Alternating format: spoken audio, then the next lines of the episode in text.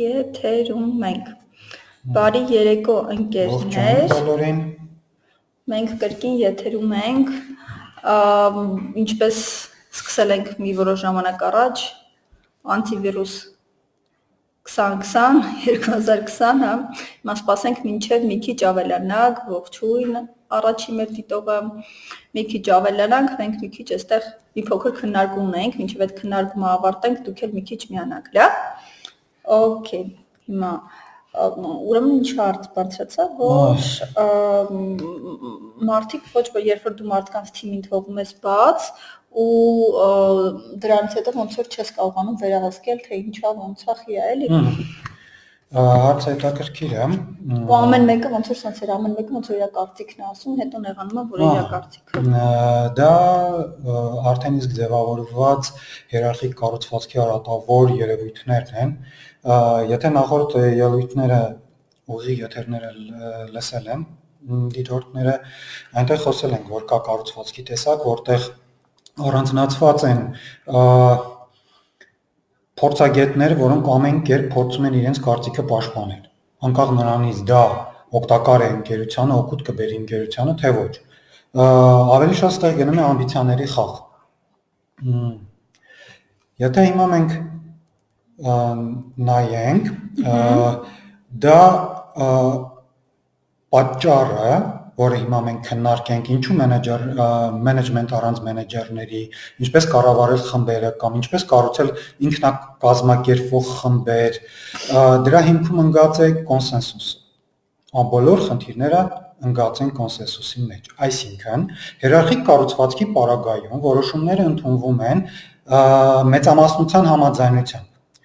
Երբ որոշում ընդունողների մեծամասնությունը համաձայն է դրան։ Նոր համակարգերում գնալով այդ կոնսենսուսի ա, տեսակարար կշիռը կամ ազդեցությունը նվազեցվում է, որի մասին խոսենք մանրամասն։ Okay, արդեն կարծես թե բավական հավաքվել ենք։ Բարի երեկո ընկերներ նորից։ Ողջույն, կարծում արդեն պետք չի ավել սպասել, որտեղ բոլորը ժամերին լայվեր են անում եւ լայվերը այս պահին դիտում են այն մարդիկ, ովքեր որ առավել հետաքրքրված են թեմայի շուրջ, հետո մնացածը արդեն կկավելանան կդիտեն։ Ողջույն բոլորին, ես Լուսինեն եմ, Սարաջան Trainings կազմակերպության տնօրենն եմ, հուսամ բոլորդ լավ եք, առողջ եք, բոլորս պայքարում ենք, բոլորս տանը նստած ենք, անձրևը չենք էլ կարող դուրս գալ, կարծես թե անձրևը ավելի է մեզ խո- խոչընդոտում մեր դուրս գալու ցանկությանը, հա։ Եվ այսպես այսօր մեզ հյուր է Գարիկը Դավթյան, ով կառավարման եւ բիզնես process-ների եւ բիզնեսի թվայնացման մասնագետ է։ Այսօր կխոսենք management առանց մենեջերների թեմայից, որը իդեպ այդ մոդելը այսօր կիրառում են բավական մի քանի ավելի ճիշտ մի քանի ընդհանրը կազմակերպություններում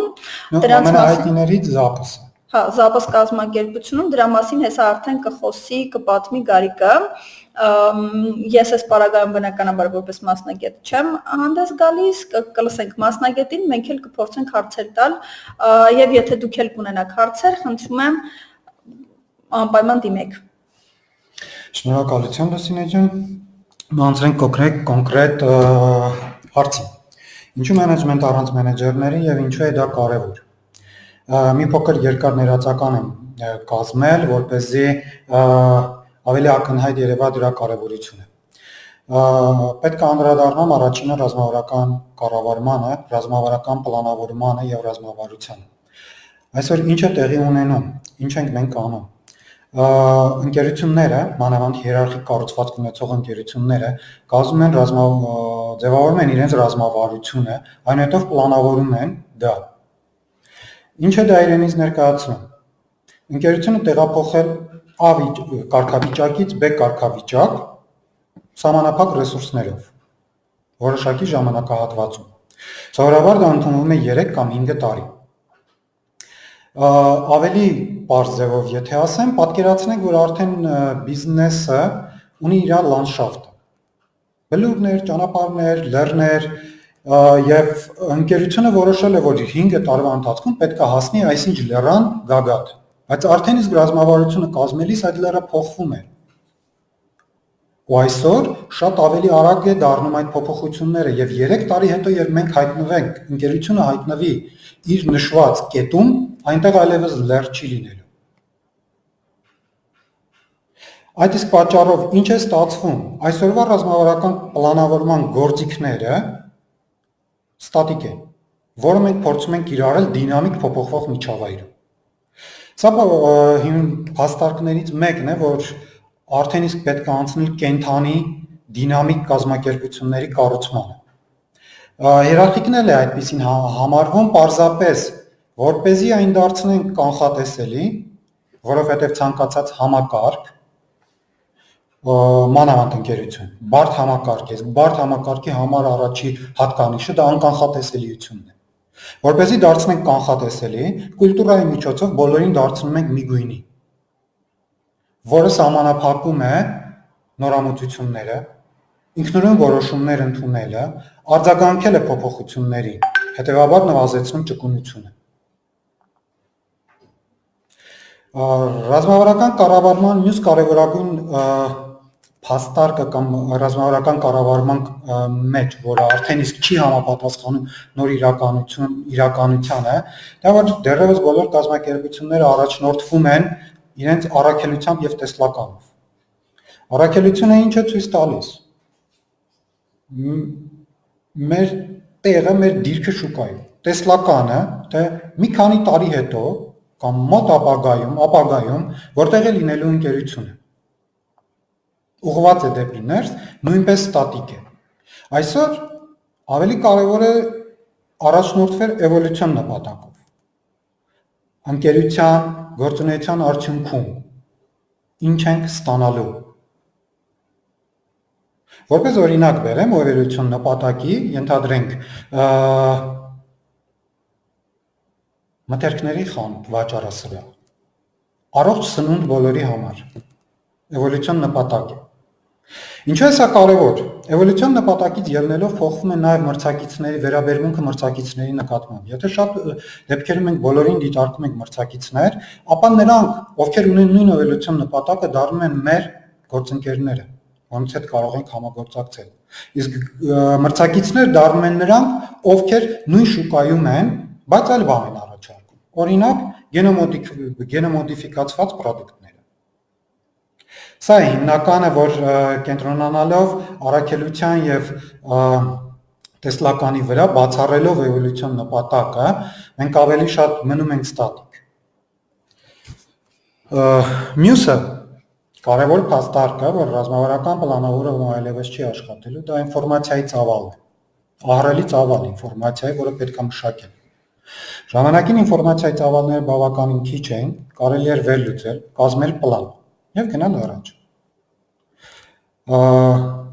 Մյուսը պլանի ժամանակ փոփոխությունները,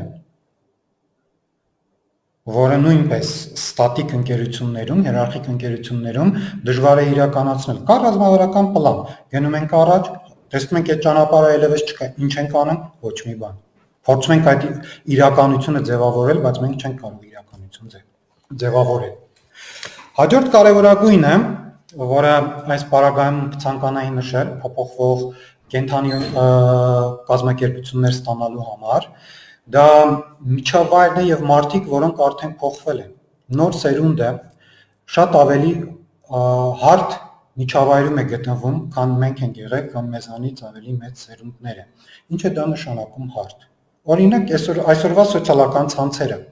պիրինգային ցանցերը, peer-to-peer, հավասարը հավասարի, չկա հիերարխիա Դրա համար նոր աշխատակիցներ, երբ որ ընդունում ենք երիտասարդ, մենք միշտ կառավարման հետ խնդիր ենք ունենում։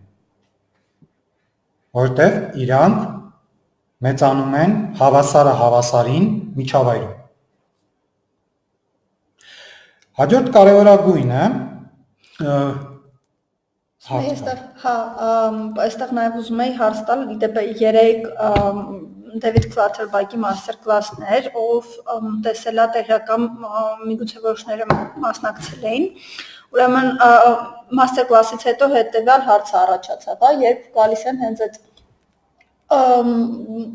ընդհանուր աշխատանքային միջավայրում, երբ որ սկսում են ինչ-որ հարցեր բարձրացնել, որ մարդիկ չեն հասկանում, որ սա իրենց կոմպետենտության հարցը չի եւ բոլորը սկսում են իրենց խորհուրդները, թանկարժեք խորհուրդները տալ, հա։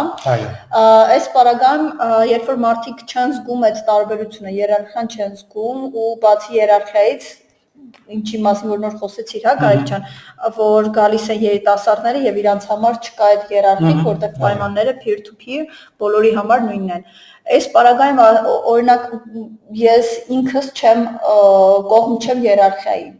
բայց կողմ եմ նրան, որպեսզի բոլորը ճանաչեն իրենց սահմանները եւ կողմ եմ նրան, որպեսզի բոլորը իրենց կոմպետենտության սահմաններում կարողանան խորհուրդներ տալ եւ քննարկումներ անեն։ Այն ֆրեյմվորքերը, որ մենք քննարկենք, քարտի պատասխանը գալիս։ Հա, այսինքն մենք դրան հասնելու ենք, այդ ֆրեյմվորքը քննարկելու ենք։ Okay։ Հաջորդ կարևորագույնը, որ կուզենայի նշեմ,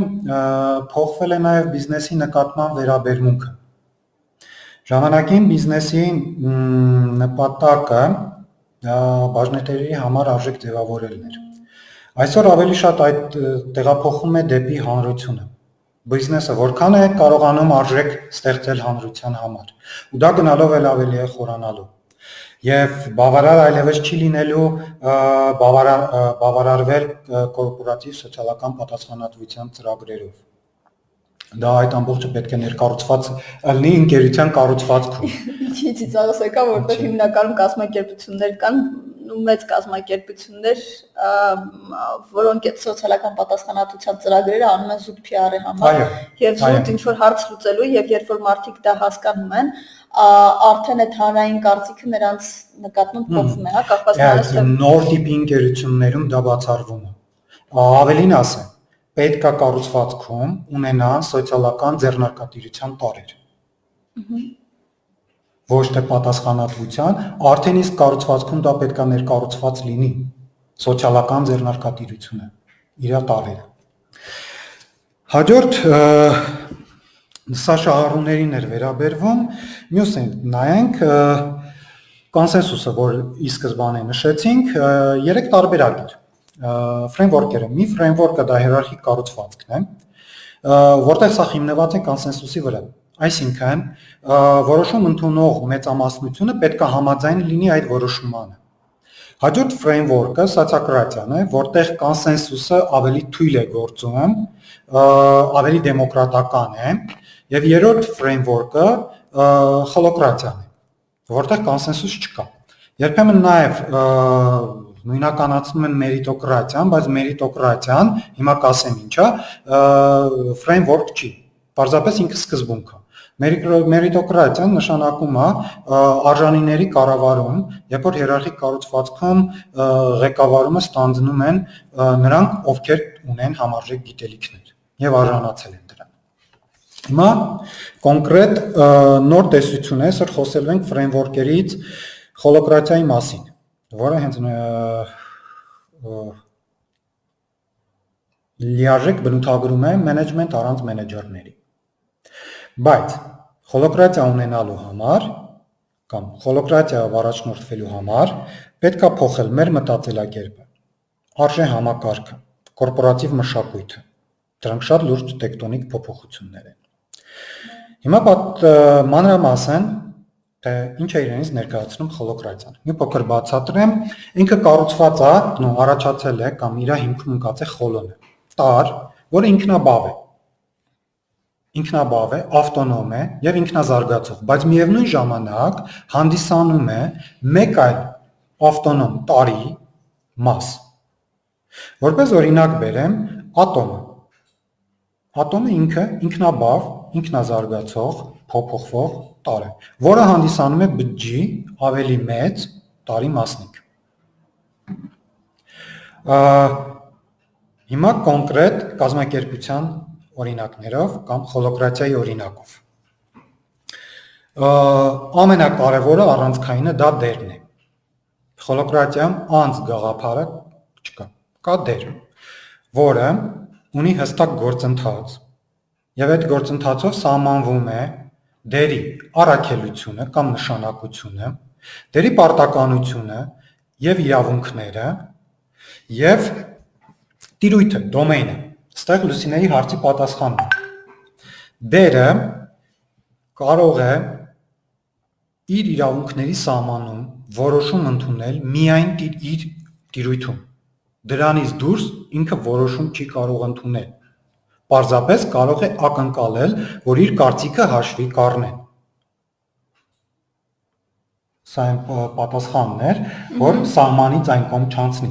Բայց այնուամենայնիվ, եթե մյուս դերը խանգարում է իր դերին, ինչ պետք է անի տվյալ դերը կամ տվյալ դերը ստանձնած անձը։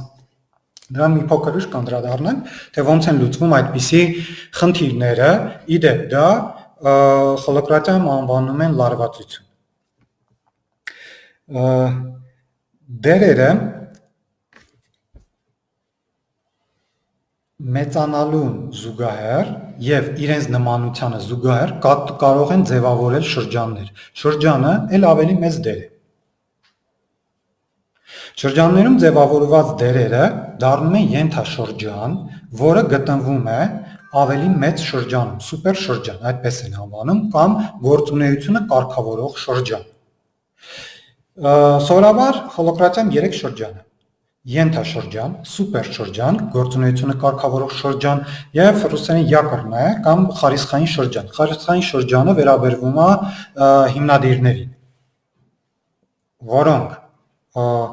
համապատասխան անձանց լիազորություններ փոխանցելով իրավունքներ եւ պարտականություններ ուղղորդում են դեպի մնացած շրջաններ։ Թվում է չխառնեցի կամ ընկալելի ներկայացրեցի։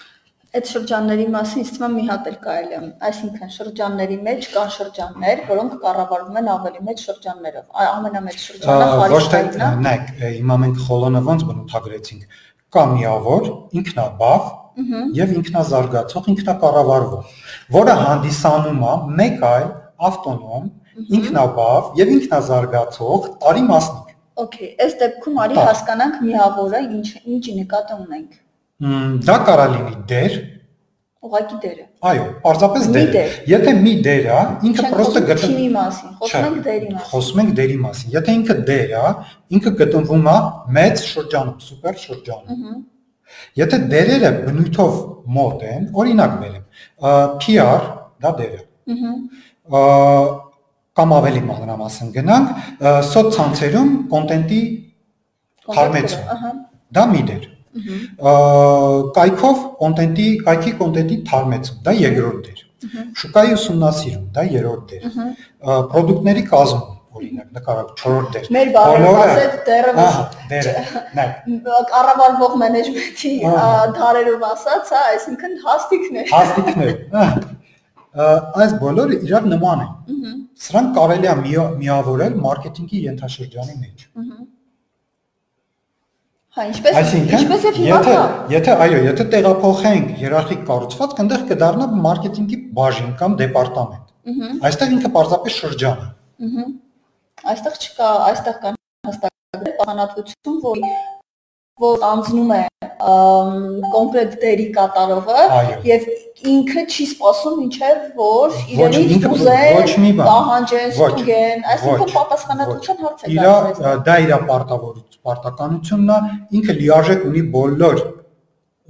իրավունքները իրականացնելու իր պարտականությունները պարտականությունները դա parberabar կրկնվող գործողություններն են այստեղ նաև այլ հարց առաջանում իսկ եթե այս ստորաբաժանումներից հայտեր է գալիս։ Խալակրատյան ունի սահմանադրություն։ Որով սահմանվում է, որ ցանկացած հայտ ավելի բարձր առաջնայնություն ունի, քան գործողությունը, որը կատարվում Բայց դա չի նշանակում, որ դեր ստանձնածը պարտավոր է այդ գործողությունը կատարել դեր ստանձնածը ինքն է որոշում տվյալ պահին, որն է ընկերության համար ամենաարդյունավետը, ամենակարևորը։ Շրջանների մասով անցանք։ Յուրաքանչյուր շրջանում կան նաև ընտրովի դերեր։ Բացի հիմնական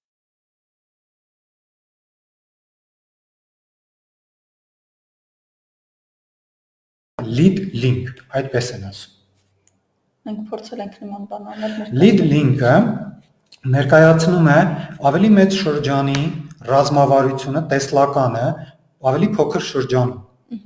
խմբում, այսպես ասած։ Նշանակում է դերերուն դերերը կցում է անձանց, դերեր տարանջատում է անձանցից։ Տիրա տնորինում է բյուջեն։ Եթե lead link-ը դերը տարանջատում է կամ անջատում է անձից, ան այդ դերը կպնում է իրեն այնքան ժամանակ, մինչև անձ չկա, որը կստանձնի այդ դերը։ Lead link-ի գործողությունները գործունեության այսքանով սահմանափակվում են։ Երկրորդ ընտրովի դերը դա rep link-ն է, որը խնդիրները, նու հալակրատիայում իրան անվանում են լարվածություն։ Լարվածությունը տեղափոխվում է ավելի բարձր մակարդակ կառավարչական ժողովին լուծելու համար իր միակ ֆունկցիան դա է։ Մյուսը դա ֆասիլիտատորն է, որը ղեկավարում է ժողովը եւ հետեւում է, որ ժողովները ընթանան համանadrությանը համապատասխան եւ ժողովները ունեն հստակ կառուցվածք, որտեղ չի թույլատրվում արտահայտել անձնական կարծիք, դերի չի ելնելով ցուցաբերել էմոցիաներ եւ այլն եւ այլն եւ այլն հստակ ունի կառուցված իմիջալոց կա հատված, որտեղ թույլատրվում է արտահայտել էմոցիաները, արտահայտել անձնական կարծիքը, որին հատկացված է հատուկ ժամանակ։ Մնացած պարագաներում հստակ հարց պատասխանի տեսքով է գնում։ Եվ լարվածությունը լուծվելուց լուծվելուց հետո ավելացվում է հաջորդը քարտուղարը բոլորը փաստաթղթավորում է եւ արդեն իսկ ժողովը ավարտելուց հետո բոլորը տեսնում են թե ինչա փոխվել համակարգում։ Այս կառավարչական ժողովը իրականացնում է երկու շաբաթը մեկ։ Սա նշանակում է, որ երկու շաբաթը մեկ այս ընկերությունը փոխում է դերերը, դերում ավելացնում է պարտականություն, պակասեցնում է պարտականություն, ստեղծում է նոր դեր, վերացնում է դերեր, փոխում է կառուցվածքը։ Երկու շաբաթը մեկ ենթաշրջանների մակարդակում տեղի ունեն տակտիկական ժողովներ, որը նույնն է կառավարչական ժողովի, պարզապես այստեղ քննարկումը գնում է հիմնական ունի գործառնական բնույթ։ Քննարկում են չեքլիստը, կատարված ինչ առաջադրանքներ պետքա կատարվեր, ստուգում են մետրիկաները եւ հաջորդող գործողությունները։ Կառավարչական ժողով ասելով ինչ ենք հասկանում։ Կառավարչական ժողով, որը ուղղված է ընկերության կառուցվածքի փոփոխությանը, պակասող դերերի ավելացմանը, ավելորդ դերերի, դերերի վերացմանը, դերերում իրավասությունների ընդլայնմանը, իրավասությունների նեղացմանը։ Իսկ այդ ժողովներին ովքեր են մասնակցում, ղեկավարները։ Ոչ, ղեկավարը այստեղ չկա։ Մասնակցում է ժողովը, ասենք վարում է ֆասիլիտատոր։ Իսկ ժողովը ով է որոշում, ով ով է ժողովի մեջ մտնում։ սահմանված ով է մասնակցում ժողովին։ Մասնակցում են բոլոր բոլոր ռեփ լինքերը։ Ահա ռեփլինք ասելով ինչ։ Ռեփլինքը, որը խմբի, ենթախմբի խնդիրը, լարվածությունը բարձրացնում է դեպի ժողով, ներկայացնում է։ Մեր բառերով ասած խմբի պատասխանատուն։ Այո։ Okay ժողովների մասին ներկայացրեցինք, լարվածությունը ներկայացրեցինք, ա խոստում եւ ակնկալիք։ Ցանկացած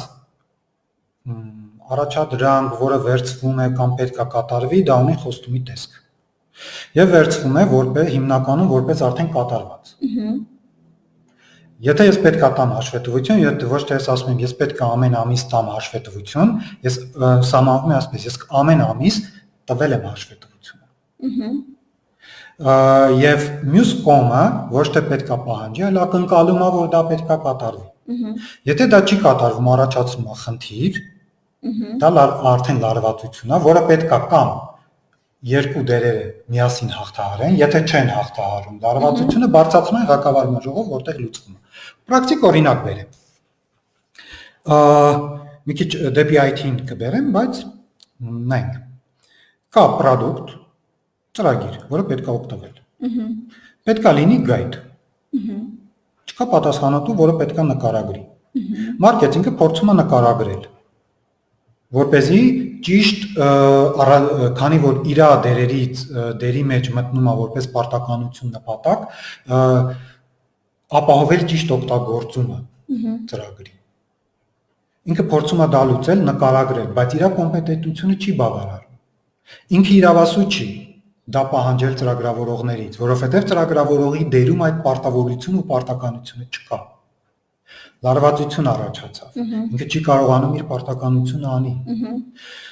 link-ի միջոցով այս խնդիրը բարձրացվում է դեպի ժողով։ Հիմա ժողովը չեմ նկարագրի ոնց է կատարվում, ժողովը նշում է, որ այս ասա պետքա լինի սենց։ Հարցը հնչում է սենց։ Եթե ծրագրավորողը, որը կատարել է, մանրամասը նկարագրի այդ ծրագիրը, ձեր լարվածությունը վերանում է, այո, փոխանցում են այդ պարտավորությունը ծրագրավորողին։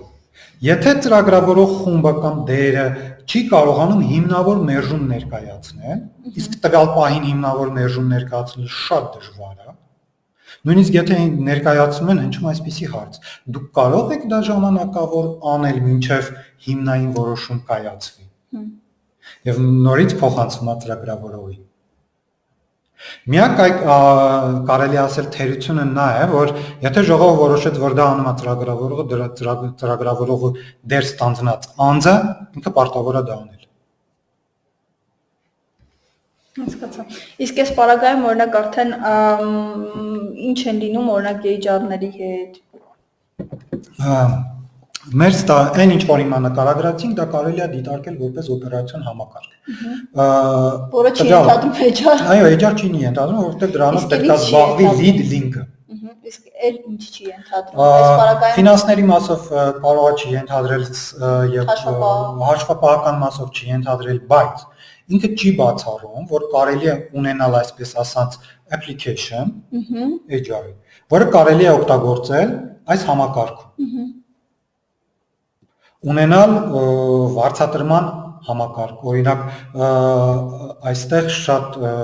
ավելի կիրառում են գեյմիֆիկացիան։ Որ աշխատակիցներ օրինակ ով իրար ավելի շատ օգնում են, հարցումների միջոցով parzում են, իրանց ռեյտինգը բարձրանում է, հետեւաբար ավելի շատ են ստանում։ Իդեպ կան նման արդեն իսկ հիմա ծրագրեր, որոնք որ թույլ են տալիս նույն application-ների հա տարբերակով, որոնք թույլ են տալիս հարցումների, խաղերի թեստավորման միջոցով ընտրել մի մեծ հոտ զանգվածից մի քանի հոգու այն թիմային աշխատակիցներին, հա, ովքեր որ մաքսիմալ ձեր թիմի համար օգտակար կլինեն կամ ճիշտ կներգրավեն թիմում։ Այո։ Նույն ինքնազարգացումը բոլորը հնարավոր է հաշվի առնել։ Հիմնականում այսքանը։ Ահա ավելի մանրամասն արդեն կարելի է իսկ այս ծրագրերով կարելի է իսկ այս ծրագրով օրինակ ասենք ով ովքեր են արդեն աշխատում ասացիր Zappos հիմնական հա ամենատարածվածը Zappos-ն է Valve ընկերությունն է ծրագրավորման Semcon-ը մոտ արդեն մի քանի տասնյակ հազար օգտագործում են։ Իդեպ Amazon-ը գնեց Zappos-ին հիմնականում հենց հոլոկրատիայի համար, որովհետև այնտեղ հաջողված փորձերից մեկն է եղել, լավ ներդրվել է Zappos-ում։ Փորձ գնելով փորձում այդ փորձը տեղափոխել իր մոտ։ Ահա հոլոկրատիայի։ Ահա ստեղ մի հատ նյուանս էլ կար, որ հոլոկրատիան շատ դեպքերում հարցում իսկ հնարավոր է մի բաժնի շրջանակում կիրառել Այո, հնարավոր է, բայց պետք է կիրառել լիարժեք։ Այսինքն կոնկրետ բաժինը աշխատի միայն այդ բաժինը աշխատի կալոկրատիայով, իսկ դա չի վնասի մյուս բաժիններին։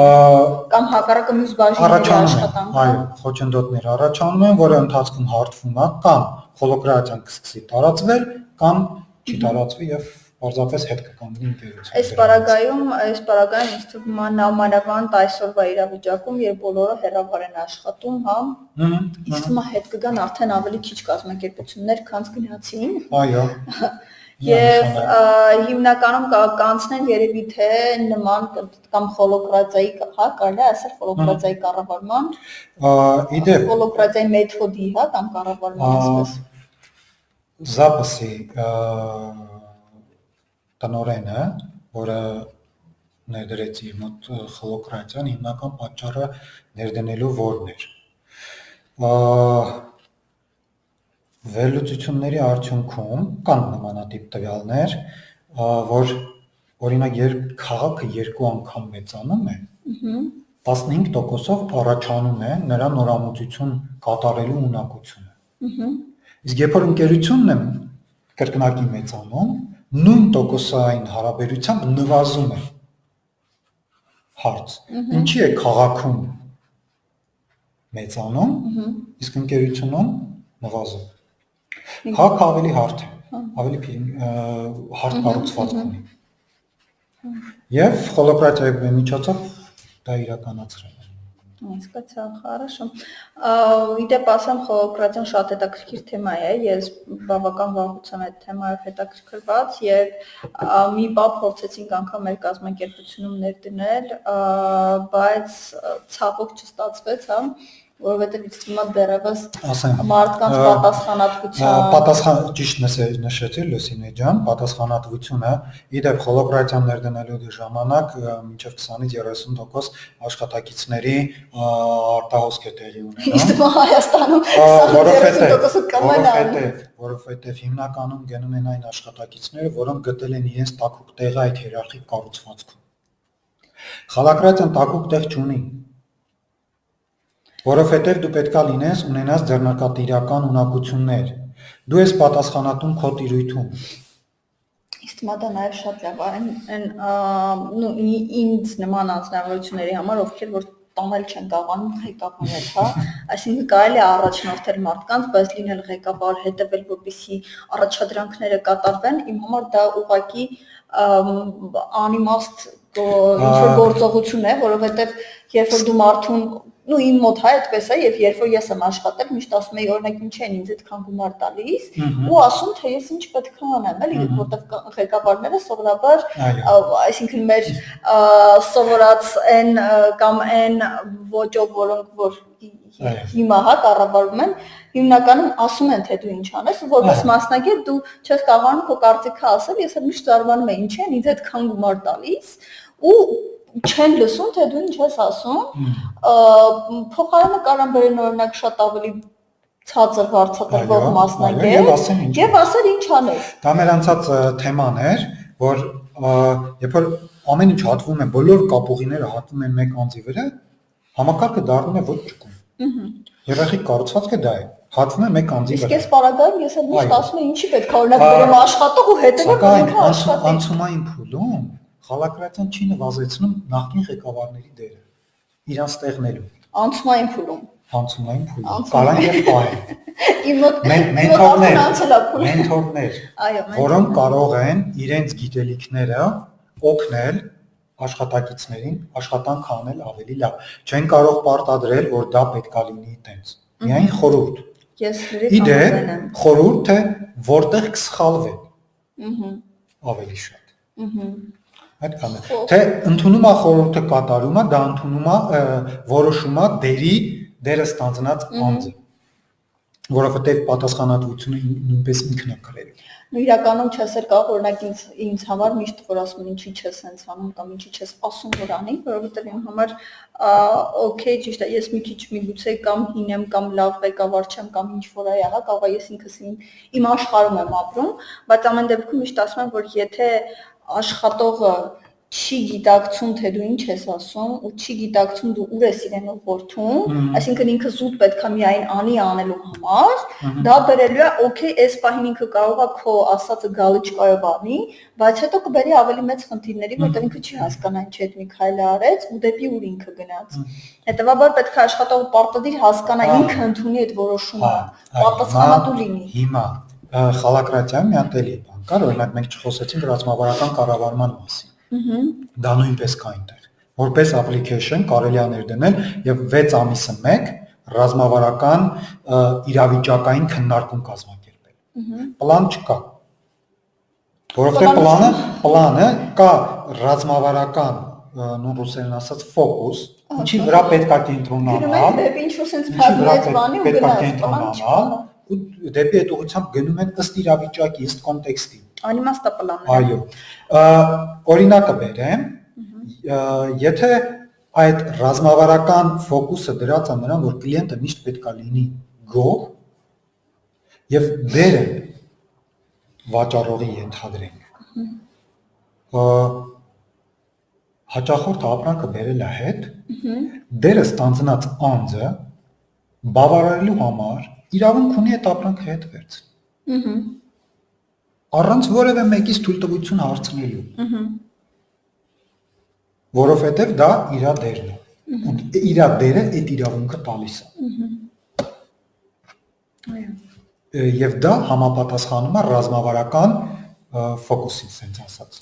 Իդեպ ռազմավարության հետ կապված կամ պլանավորման հետ կապված մի հատ հետաքրքիր ստատիստիկա, ուրեմն բանում Կրեմնիևը Դալինայում փորձարկումներ են արել, ավելի ճիշտ հետազոտություններ, հա, եւ այն կազմակերպությունները, ստարտափները, ովքեր որ ունեն պլանավորած, դες պլանավորում ունեն, ու ովքեր որ չունեն պլանավորում, ովքեր որ ռազմավարական, չգիտեմ, 5 տարի, 10 տարի, 30 տարի հետո ունենք լինելու եւ կազմակերպություններ, ովքեր ընդհանրապես պլանավորել են մի տարին, 3 տարին, հա, այսինքն կոնկրետ այսինչ փուլը անցնել եւ փորձել են հասկանալ ինչքանով է պլանավորումը կամ պլանը ռազմավարությունը հա կարևոր կազմակերպության համար եկել են այն եզրահանգման, որ 50-50, այսինքն կարևոր չի դու ունես պլան ռազմավարության 20 տարվա, թե 3 տարվա, իրանք նույն հաջողությամբ առաջ են գնացել։ Հետաքրքիր համեմատություն կա ռազմավարության եւ պլանի միջեւ։ Ռազմավարությունը նշանակում է անել ճիշտը։ Պլան նշանակում է անել ճիշտ։ Հա։ Հետաքրքիր։ Դրանք տարբեր են։ То есть ռազմա ըստ ռազմավարության մենք պետք է անենք այն ինչ տվյալ պահին ճիշտ է, կամ կատարենք ճիշտ խնդիրներ, իսկ պլանավորում այդ խնդիրները կատարենք ճիշտ։ Արդյոք այդ խնդիրը ճիշտ է թե չէ, պլանավորումը չի նայում։ Որտեվ եթե մենք պլանավորել ենք, որ 1 տարի հետո պետքա գործարկենք այսինչը, թե 1 տարի հետո դա արդեն իմաստ ունի թե չէ, պլանը այլևս չի նայում։ Իսկ ռազմավարությունը նայում է։ Հետաքրքիր է։ Դրա համար էլ իրենց մոտ 50-50%-ը կձևավորվի։ Ահա։ Ընկերներ, եթե ունեք հարցեր, մենք արդեն կարծես թե վերջացնում ենք, չէ՞ Գարիկ ջան։ Այո։ Մենք արդեն կարծես թե վերջացնում ենք, այսօր խոսեցինք մենեջմենտ առանց մենեջերների կառավարման մասին, հոլոկրատիայի մասին ավելի հստակ է։ Ну ֆրեյմվորք ֆրեյմվորքերից մեկը հոլոկրատիան։ Ահա, որի մասին այսօր ավելի մանրամասն պատմեցինք, եթե ունեք հարցեր, խնդրեմ, եթե չէ, արդեն մենք ավարտում ենք մեր ելույթը։ Okay, հարցեր կարծես թե չկան։ Մենք ասենք շնորհակալություն բոլոր նրանց, ովքեր մեզ հետ էին, ասենք Գարիկի շնորհակալություն, իդեպ հա, իդեպ երկար քննարկում էինք on-line անենք, թե հանդիպենք, հետո որոշեցինք, որ մենք շփման կարոտ ունենք, կարիք ունենք շփման եւ գոնե այս լայվերի միջոցով մենք փորձենք շփվել, որովհետեւ ամեն դեպքում on-line միշտ կարող ենք լինել ու հիմա արդեն բոլորս on-line ենք փորձում ենք օգտագործել յուրաքանչյուր փոքր առիթը լայվ լայվով չէ, իրական շփվել մեկս մյուսի հետ։ Այնպես որ եղեք առողջ, եղեք երջանիկ, եղեք եղեք ուրախ, մինայեք եղանակին, եթե մտածում եք կազմակերպության վերափոխման կամ կառավարչական մեթոդների փոփոխման մասին, ապա անպայման օգտակար կլինի Գարիկի այս ելույթը Կարող եք իհարկե հարցեր գրել նաև հետագայում, կարող եք հարցեր ղել Գարիկին, Գարիկին կարող եք գտնել Facebook-ում, LinkedIn-ում, հա, LinkedIn-ում իդեպ ասեմ, բավական ակտիվ է Գարիկը, ունի շատ մասնագիտական հոդվածներ, քննարկումներ շատ է անում, կարող եք այնտեղ էլ նրան հետևել։ Եվ եւ մի խոսքով լավ եղեք, կհանդիպենք շուտով նորից մի հետաքրքիր զրույցի շուրջ։ Ստեսություն, շնորհակալություն Գարիկ ջան։ Ահա